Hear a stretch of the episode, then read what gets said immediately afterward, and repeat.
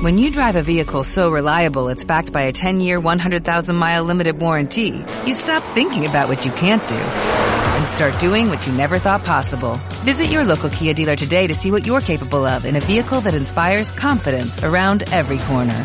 Kia, movement that inspires. Call 800-3334-KIA for details. Always drive safely. Limited inventory available. Warranties include 10-year 100,000 mile powertrain and 5-year 60,000 mile basic. Warranties are limited. See retailer for details.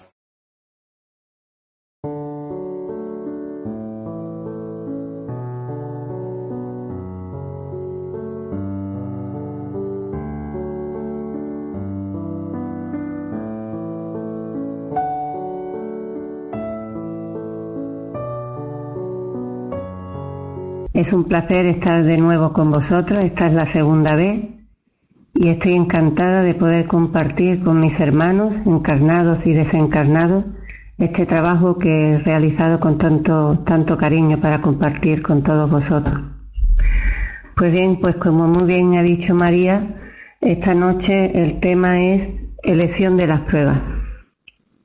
Y como muy bien podemos ver en la primera diapo, la vida no te envía pruebas, te envía situaciones que no has. Y todos a lo largo de nuestra vida nos hemos quejado por alguna u otra causa, o hemos podido oír a alguien ajeno a nosotros quejarse por la situación por la que atraviesa, seguido, como no, de la pregunta más recurrente, ¿qué he hecho yo, Dios mío? ¿O por qué a mí?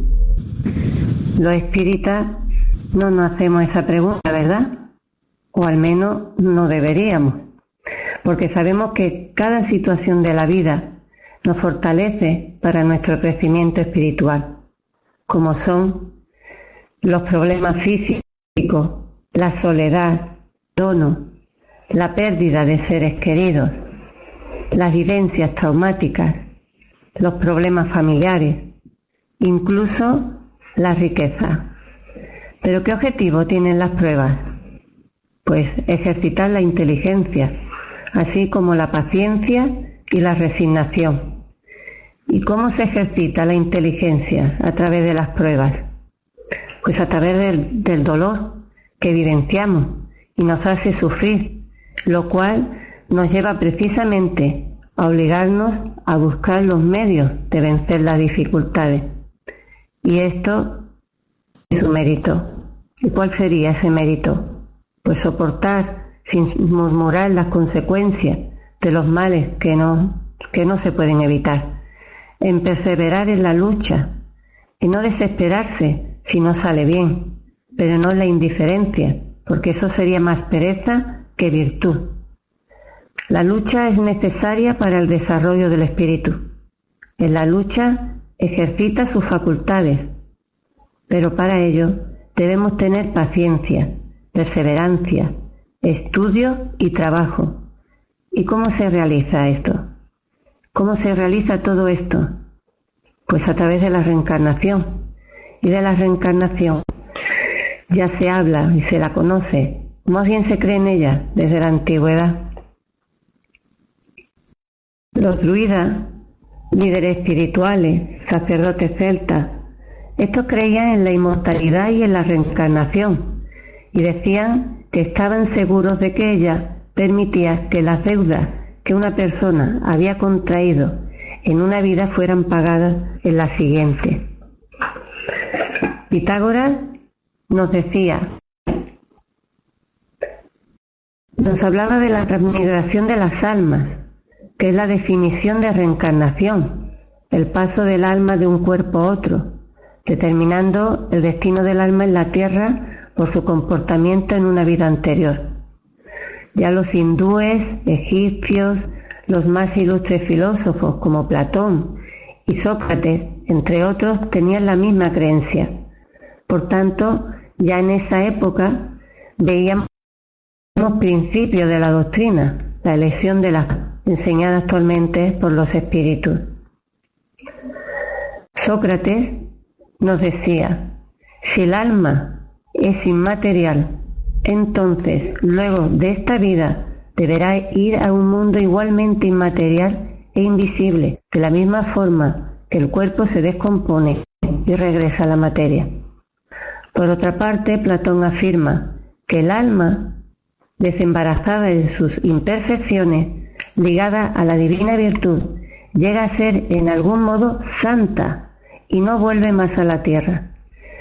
Con esto vemos que hace referencia a nuestro progreso evolutivo desde que somos simples e ignorantes, llamados al angelito.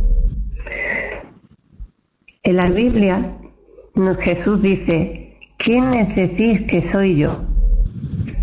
Y algunos dicen, unos dicen que Elías, otros que Jeremías, todas estas personas están muertas. Así que lo que dice es que tú regresaste como esta persona. De esto se trata la reencarnación. Ahora bien, ¿qué nos dice la ciencia sobre el alma y la reencarnación? Pues el doctor y profesor en psiquiatría de la Universidad de Virginia en Estados Unidos, Jim Takey, lleva años estudiando el fenómeno de la reencarnación occidente.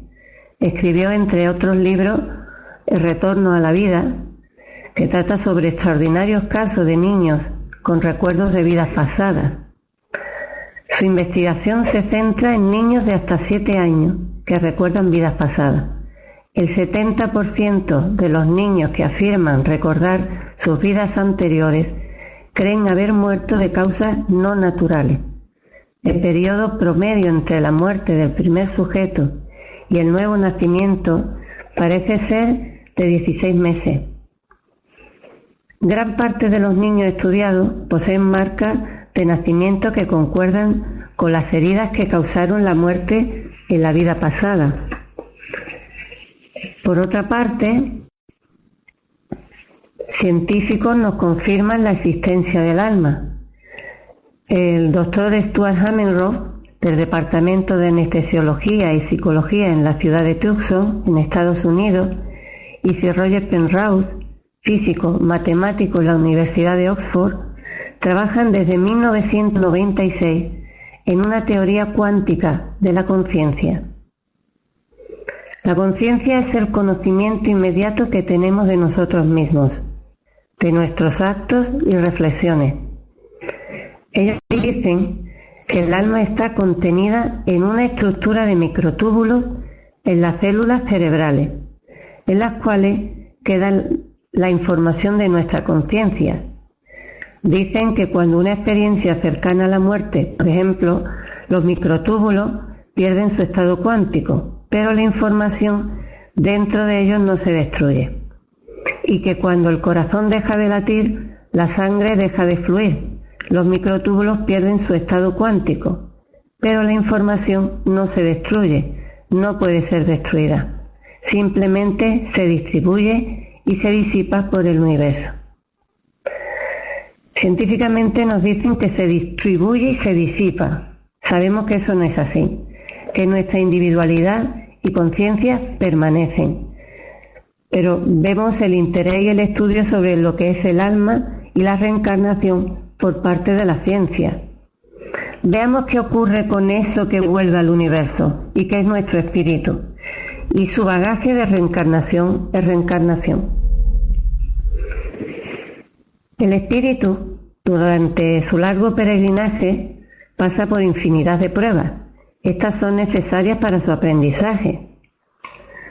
San Luis nos dice que el tránsito de los espíritus por la vida corporal es necesario para que puedan cumplir con la ayuda de una acción material los designios cuya ejecución de Dios les confió.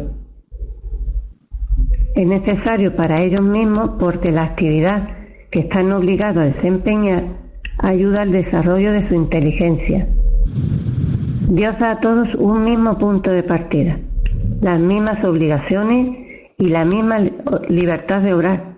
La encarnación solo es un estado transitorio para todos los espíritus. Los que desempeñan ese deber con esmero pasan rápidamente y con menos penas y gozan más pronto del fruto de su trabajo. Por el contrario, aquellos que hacen mal uso de la libertad que Dios concede retardan su adelanto. Así es que su obstinación pueden prolongar indefinidamente la necesidad de reencarnarse. Es entonces cuando la encarnación se torna un castigo. En ocasiones en lo que los espíritus necesitan pruebas difíciles de forma obligatoria, ya que existen los casos de expiaciones severas, elige el tipo de pruebas a las que quiere ser sometido, teniendo en cuenta siempre el libre albedrío de sus decisiones, responsabilidades, actos y consecuencias, por lo que tenemos la opción de escoger el camino del bien o del mal. Por otro lado, nos quiere decir que todas las adversidades que vivimos en nuestra encarnación hayan sido escogidas. Elegimos un tipo de pruebas en general. Otras consecuencias dependen de nuestras propias acciones. Solo están previstos los grandes acontecimientos que influyen en tu destino. Si tomas un camino lleno de atolladeros, sabes que debes tomar grandes precauciones para no caer y no sabes en cuál de ellos caerás. También puede ser que no caigas si eres prudente. Si pasando por la calle te cae una maceta, no quiere decir que está escrito, como se suele decir. Debemos tener en cuenta que muchas de las causas de nuestras actuales aflicciones son de consecuencia natural del carácter y de la conducta de aquellos que las sufren. En el capítulo 5 del Evangelio nos dice que las vicisitudes de la vida son de dos clases. Una las causas de la vida presente y otra que está fuera de esta vida. Y son aquellas que debemos rescatar por las faltas cometidas en vidas anteriores. ¿Cuántos no caen por su propia falta? Estas son víctimas de su imprevisión, de su orgullo y de su ambición. Personas arruinadas por no haber sabido limitar sus deseos. Uniones desgraciadas por el solo hecho de interés o la vanidad, en las que para nada entra el corazón. Cuántas enfermedades y dolencias como consecuencia de los excesos de toda clase. Y cuántos padres desgraciados por sus hijos, por no haber combatido las malas tendencias de estos en su momento. Muchos son los que están entristecidos por todas estas vicisitudes de la vida, por estas aflicciones. Si se preguntan fríamente por todo ello, si yo hubiera hecho tal o cual cosa, no me encontraría en esta posición. ¿A quién debe pues culpar de todas esas aflicciones sino a sí mismo? En el libro Plenitud de Divaldo Franco, Joana de Angelis, en el capítulo 2, en análisis de los sufrimientos, nos dice que la conducta moral y mental de los hombres impregnan al organismo, al sistema nervioso, con vibraciones letales que bloquean las áreas por donde se extiende la energía saludable, abriendo camino para que surjan las enfermedades, que el miedo, la amargura, el desequilibrio por acontecimientos de poca importancia, desarticula el sistema energético. Por tanto, a veces somos nosotros solitos quienes damos lugar a nuestras aflicciones. ¿Qué ocurre con aquellos espíritus que vienen a vivir entre malhechores? En el libro de los espíritus, en el ítem 259, nos dice, si el espíritu quiso nacer entre malhechores, sabía a qué peligro se exponía, pero no cada uno de los actos que practicaría, pues estos son resultado de su voluntad y de su libre albedrío. El espíritu sabe que escogiendo tal camino habrá de soportar tal género de lucha. Sabe también la naturaleza de las vicisitudes que enfrentará, pero no sabe cuáles acontecimientos le esperan. ¿Por qué querría un espíritu nacer entre gente de esta índole, de esta naturaleza? Pues porque debe ser enviado a un medio donde pueda tener la prueba que pidió. Y es preciso que haya afinidad en las situaciones para luchar contra el instinto del robo, porque fue amigo de lo ajeno en vidas pasadas, es necesario que encuentre personas de esa condición. Hay espíritus que deciden pruebas de miseria y privación.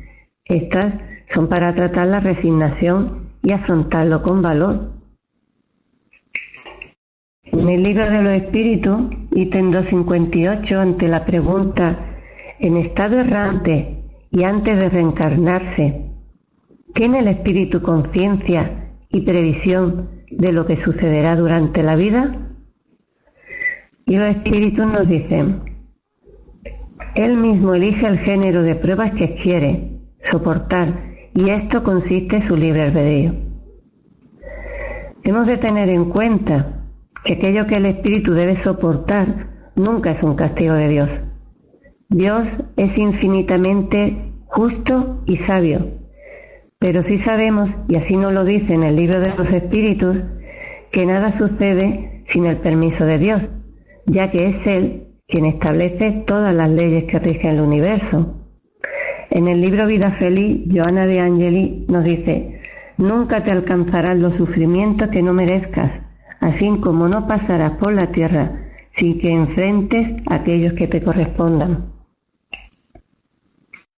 No olvidemos que Dios da al Espíritu la libertad de elegir, dejándole toda la responsabilidad de sus actos y consecuencias, tanto el camino del mal como el bien. Si desiste, le queda el consuelo de que no todo acabó para él, ya que Dios, en su infinita bondad, le brinda la oportunidad de volver a empezar lo que ha hecho mal. Las leyes de Dios son iguales para todos y debemos tener en cuenta que tenemos una eternidad. Sabemos que reencarnar significa venir a cumplir con nuestras pruebas que nos es necesario para llegar a la perfección. Joana de Angeli nos dice, la existencia humana es una oportunidad para valorar los bienes eternos y de iluminación íntima. Kardec pregunta a los espíritus, en el ítem 261, las pruebas que ha de sufrir para llegar a la perfección ¿Debe el espíritu experimentar todos los géneros de tentaciones? ¿Debe pasar por todas las circunstancias que pueden excitar su orgullo, envidia, avaricia, sensualidad, etcétera? Y los espíritus nos dicen, ciertamente que no. Pues sabéis que hay espíritus que desde el comienzo toman un camino que los libra de muchas pruebas pero el que se deja arrastrar hacia el mal camino corre todos los peligros de éste. Un espíritu, por ejemplo, puede pedir riquezas que le son concedidas y siguiendo entonces su carácter puede ser avaro o pródigo, derrochador, egoísta o generoso, o bien entregarse a todos los placeres de la sensualidad. Pero esto no quiere decir que forzosamente deba pasar por todas esas inclinaciones. Con frecuencia o constantemente, cuando hablamos de la realización o expiación de las pruebas, asociamos nuestro libre albedrío, porque sabemos que al venir con el velo del olvido es nuestra intuición espiritual o la inspiración de nuestro guía, nuestros mentores, quienes nos pueden orientar a la realización de las mismas. En el ítem 262 pregunta, pero cuando el espíritu disfruta, de este libre albedrío, la elección de esa existencia corporal depende siempre de su voluntad o puede serle impuesta como expiación por la voluntad de Dios. Nos dicen, ya hemos dicho anteriormente que Dios, en su infinita bondad, le brinda la oportunidad en sus siguientes reencarnaciones. Debemos de tener en cuenta que aunque Dios sepa esperar y no apresurar la expiación, puede sin embargo imponer una existencia al espíritu cuando éste, por su inferioridad o mala voluntad, no es apto para lo que podría serle más saludable, y cuando ve que esta existencia, además de servirle de expiación, contribuye a su purificación y adelanto. Hay espíritus con respecto a las pruebas que ha escogido que pueden equivocarse, que sobrepasan y sucumbe a ellas. Otros que no sepan aprovechar en manera alguna, cuando vuelven al mundo espiritual se dan cuenta de que no ganó nada y a recuperar el tiempo perdido. Aquellos espíritus encarnados que deciden abandonar voluntariamente la materia, sus expiaciones conllevan difíciles pruebas para, el espíritu.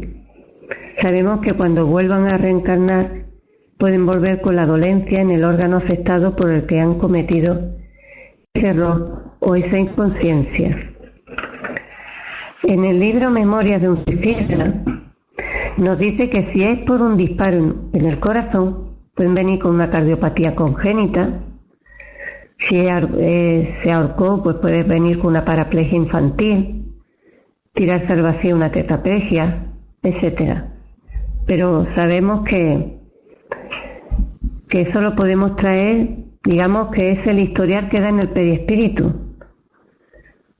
Como dijo Chico Javier, nuestra siembra es libre, pero la cosecha es obligatoria. Existen espíritus que se someten de buena gana a todas las vicisitudes de la vida corporal, para así avanzar más rápidamente, como el enfermo que no le importa tomarse cualquier medicamento, por malo que esté, con tal de ponerse bien pronto. Ante las elecciones de las pruebas podemos preguntarnos, ¿hace el espíritu su elección inmediatamente después de la muerte? Y nos dicen que no. Todos los espíritus nos dicen que en estado errante se busca, estudian y se observan para hacer su elección. Es como en la vida corporal. No buscamos durante años las carreras que elegimos, los estudios, con el objetivo más apropiado para el camino que deseamos tomar. Y al igual que, que se busca también al finalizar la carrera un orientador para que nos indique lo mejor para nosotros. Pues en el mundo espiritual lo hacemos con nuestros mentores y guías. Cabe también hacernos otra pregunta. ¿Podría el espíritu hacer la elección durante el estado corporal? Y nos dicen, puede, pero en momento de desprendimiento porque como espíritu se ve con frecuencia las cosas de manera muy diferente. Y tan diferente, porque cuando nos encontramos en el mundo, en el mundo espiritual, venimos con el ansia de traer el reino de Dios a la humanidad, cuando lo principal es traer el reino de Dios en nuestros corazones, el espíritu, trabajando y ayudando a nuestro prójimo. En el capítulo 5 del Evangelio nos dice, que Dios bendice el sufrimiento que uno se impone para aliviar al prójimo. Si sufrís frío y hambre para abrigar y alimentar al que tiene necesidad y padecéis por ello, vosotros, los que ensuciáis vuestras delicadas manos cuidando llagas, vosotros, los que os priváis del sueño para velar la cabecera de un enfermo, que solo es vuestro hermano en Dios, vosotros, en fin, que usáis vuestra salud en la práctica de buenas obras, de ahí vuestro suplicio, verdadero tormento de bendición, porque los goces del mundo no secaron vuestro corazón. No os adormecisteis en el seno de las voluptuosidades destructoras de la fortuna, sino que os hicisteis ángeles consoladores de los pobres desheredados.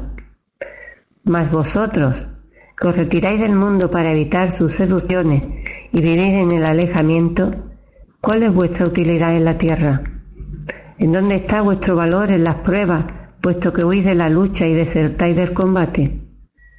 Si queréis un cilicio, aplicadlo a vuestra alma y no a vuestro cuerpo.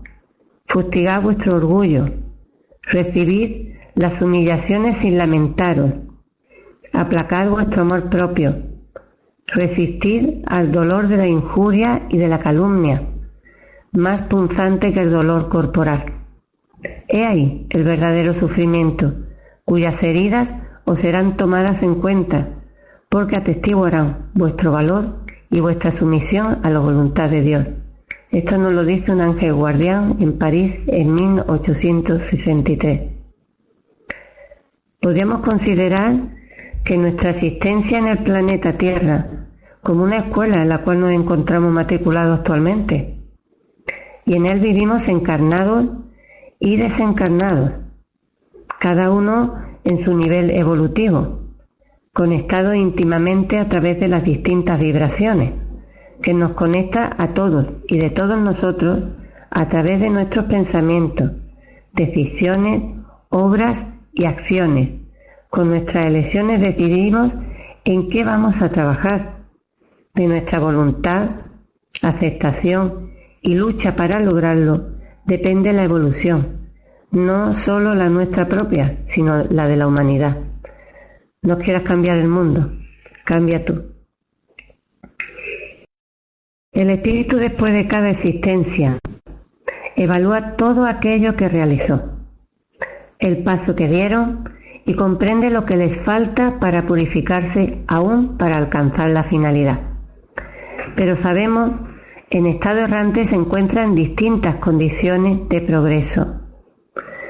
En el ítem 271 Kardec pregunta, ¿cómo podría progresar naciendo, por ejemplo, entre caníbales?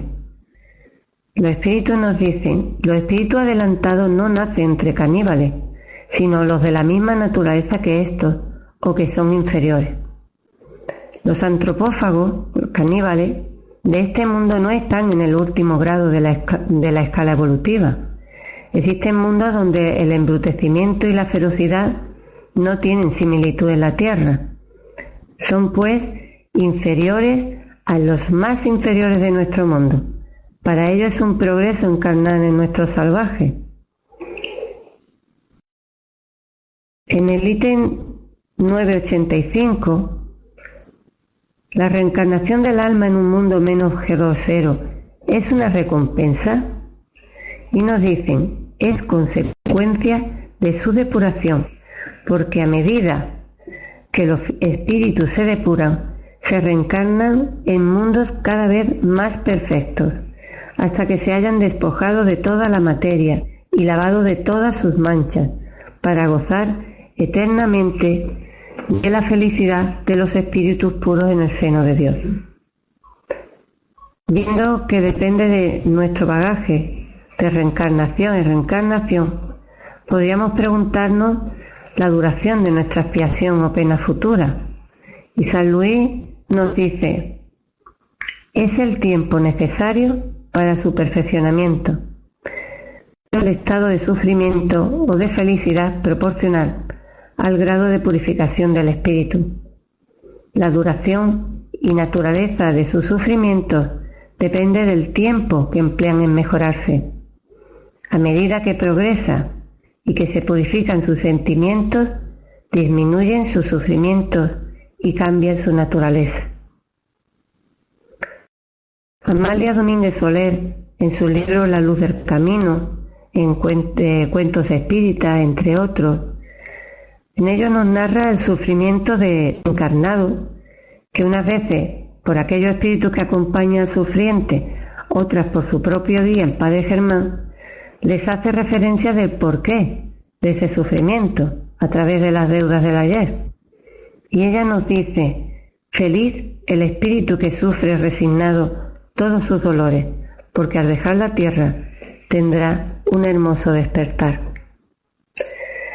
Debemos tener en cuenta que la vida está llena de obstáculos. En el libro Señal Verde de André Luis nos dice, ante los obstáculos hacerlo mejor y seguir adelante. Siempre desilusionamos a alguien y siempre alguien nos desilusiona. Así como no todos pueden habitar en el mismo sitio, no todos consiguen compartir las mismas ideas.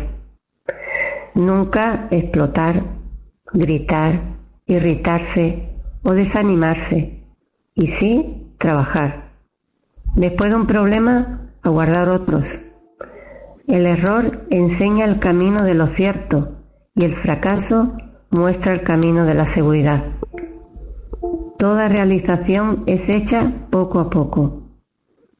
En los días de catástrofe, nada de ira o de acusación contra alguien, y sí la obligación clara de responder el tren del servicio en la línea adecuada y seguir adelante. Quien procura el bien, por cierto, habrá de sufrir las arremetidas del mal.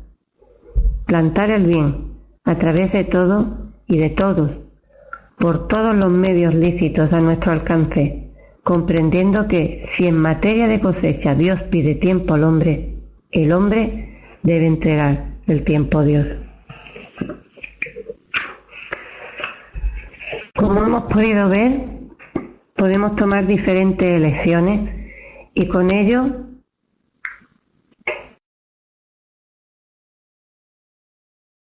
demostrar que se ha aprendido, que se ha tomado la decisión de aprender con aquella prueba que se necesita para el adelantamiento, recrear situaciones dolorosas que pudo provocar en el pasado para evolucionar más rápido. Esto sería prueba de expiación. De las diferentes pruebas, la pobreza, nacer en el tercer mundo, por ejemplo, esta sería más extrema que incluso aquellos que podemos ver indigentes o vagabundos. La salud, enfermedades congénitas, degenerativas, que no tienen cura. Joana de Angeli nos insiste mucho sobre la preservación de la salud, la ansiedad, el miedo, el pesimismo, la ira, los celos y el odio son también responsables por males que todavía no se encuentran catalogados, perjudicando la salud física, emocional y mental. Hay que esforzarse en permanecer en paz, cultivar los pensamientos buenos que propician valiosos beneficios.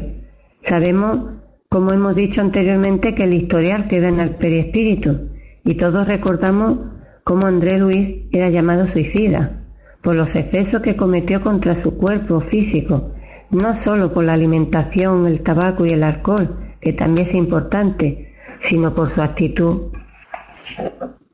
Recordemos las palabras de, San Francisco de Asís, que el cuerpo es el burrito que carga el alma en la tierra, que es merecedor de ternura y afecto. Es el medio, el medio por el cual podemos rescatar nuestras deudas. Es el medio para evolucionar. Hay que amarlo de forma que, que se prolongue la existencia útil, sin exageraciones ni extravagancias, como hacen muchas personas. Dios nos lo concede para obtener crecimiento íntimo y elevación moral. La prueba del vicio y adicciones, que naciendo en familias con las cuales debe lidiar y ser capaces de superar la tentación. La prueba de la soledad, para aprender a desprenderse del apego, incluso siendo huérfano, abandonado. La prueba de la marginación y exclusión social, por raza, por religión, inclinación sexual, la prueba de la riqueza, el poder, de la que siempre hablamos más difícil, aunque para muchos deseada, siendo esta perdición si no se hace buen uso de ella. Cuidado con pedir que nos toque la lotería. La tentación del poder y la riqueza, teniendo el velo del olvido, nos puede hacer más mal que bien. Cuidado con lo que pedimos, que la materia es ciega. Una manera de averiguar qué tipo de prueba venimos a espiar es mirarnos a nosotros mismos y analizar aquello que tanto se nos repite. Si constantemente somos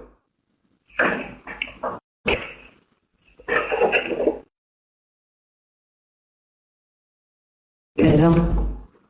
Si constantemente somos rechazados, si en diferentes ocasiones nos hemos visto en bancarrota, analizar constantemente por las situaciones que atravesamos. Seamos sinceros con nosotros mismos y veamos aquello que más nos, nos cuesta. Dejemos de mirarnos el ombligo y miremos a nuestro alrededor.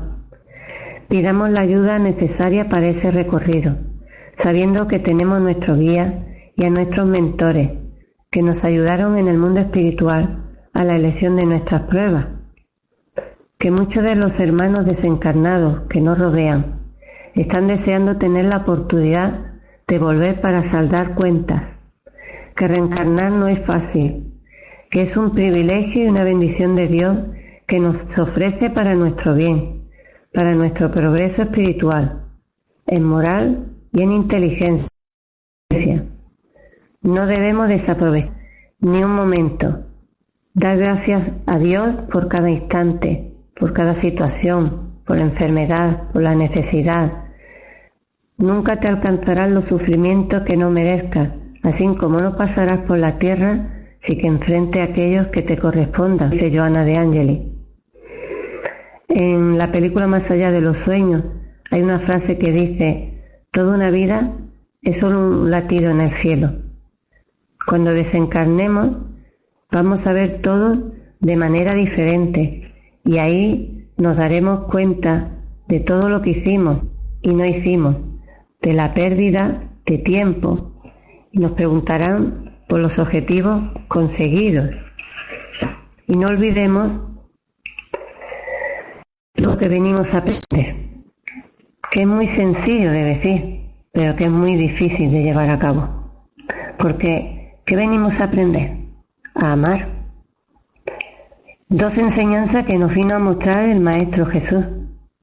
Amar a Dios sobre todas las cosas y al prójimo como a ti mismo. No tengamos miedo, hermanos. Estamos en el lugar y el momento necesario para nuestro aprendizaje evolutivo. Nunca es tarde. No miremos atrás por aquello que aconteció y pudimos hacer mal y ya aprendimos de ello. Jonah de Angeli nos dice en el libro Vida Feliz, lo que ya viviste, que no te atormente, lo que ahora te falte, llegará en buena hora para tu satisfacción. Recordemos al hermano Jacobo del libro Volví, que era asediado por los espíritus, por sentirse culpable por los errores cometidos en su vida terrenal.